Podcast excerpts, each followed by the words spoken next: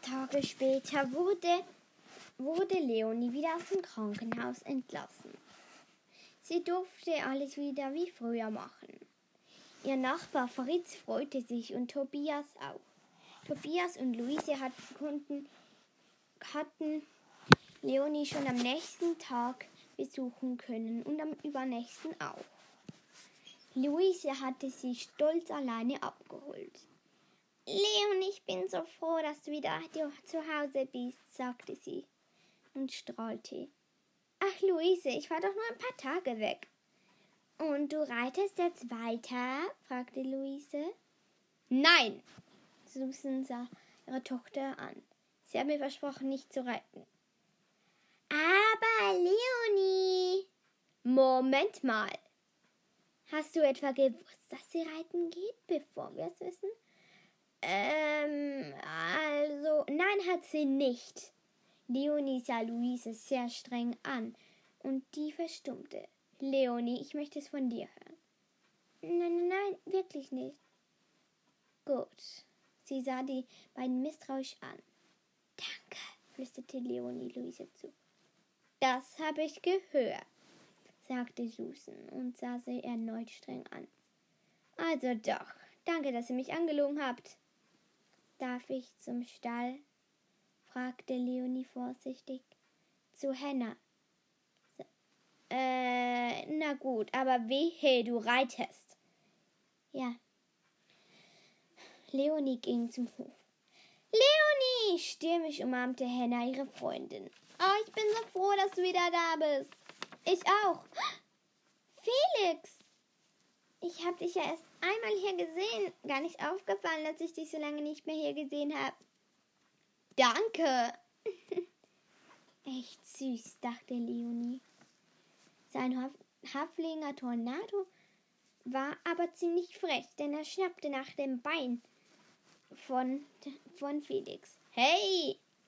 Wir müssen jetzt auch weiter. Lauf, mein Großer. Felix trieb ihn an und galoppierte davon. Echt süß, oder? Ach, Leonie. Henna verdrehte die Augen. Komm, wir gehen reiten. Ähm, lieber nicht. Was? Ich habe meiner Mutter versprochen, nicht zu reiten. Ach, und das letzte Mal doch auch und hast dich auch nicht dran gehalten. Hör zu, hör, hör zu, Henna. Ich habe das Gefühl, beim Sturz habe ich nichts verloren, Assad. Meinen Mut zu reiten. Sie blickte zu Stoschen, der sie anwieherte. Geh doch zu Stoschen. Nein, lieber nicht. Leonie, er ist dein Freund. Ich verspreche dir, er wird dir nichts tun. Versprich mir lieber nichts. Bitte, Leonie. Du hast ja recht. Ich muss nicht auf meine Mutter hören. So kenne ich dich. Komm. Hilla lächelte. Jetzt trotzdem reiten auf Butker? Ich kann es kaum erwarten. Die beiden ritten aus und sogar Felix kam mit. Ach, das war schön, sagte Leonie und sattelte Butker ab. Wenn meine Mutter wüsste, dass es sich toll anfühlt, würde sie sich vielleicht nochmals überlegen. So wie es tönt, überlegt sie sich's nicht nochmals, lächelte, lächelte Hannah. Ja, hast recht. Komm, ja. Die beiden liefen zusammen zu Stosch. Der blieb in Entfernung. Geh du ruhig allein, sagte Hannah. Ach ja, und probier ihm das Halfter anzulegen.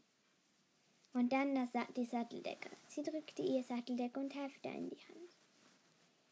Das Halfter schaffte Leonie problemlos, doch bei der Satteldecke büchste Stauschen aus. Stauschen galoppierte davon, weg über den Zaun gesprungen. Oh Mist! Henna kam zu ihr und, und brang ihr Batka. Er hat keinen Sattel, nichts. Na und? Henna schwang sich auf Amigo. Du schaffst das, Leonie. Nein, nein, ich bin doch noch nie galoppiert auf ihm. Leonie, du kannst das. Glaub an dich. Na gut. Lauf, Butker! Leonie sprang auf und galoppierte direkt los. Es war toll, auf Badger zu galoppieren. Henna mit Amiga war allerdings deutlich schneller. Na, ein Wunder. Pferd und Pony waren auch noch ein kleiner Unterschied.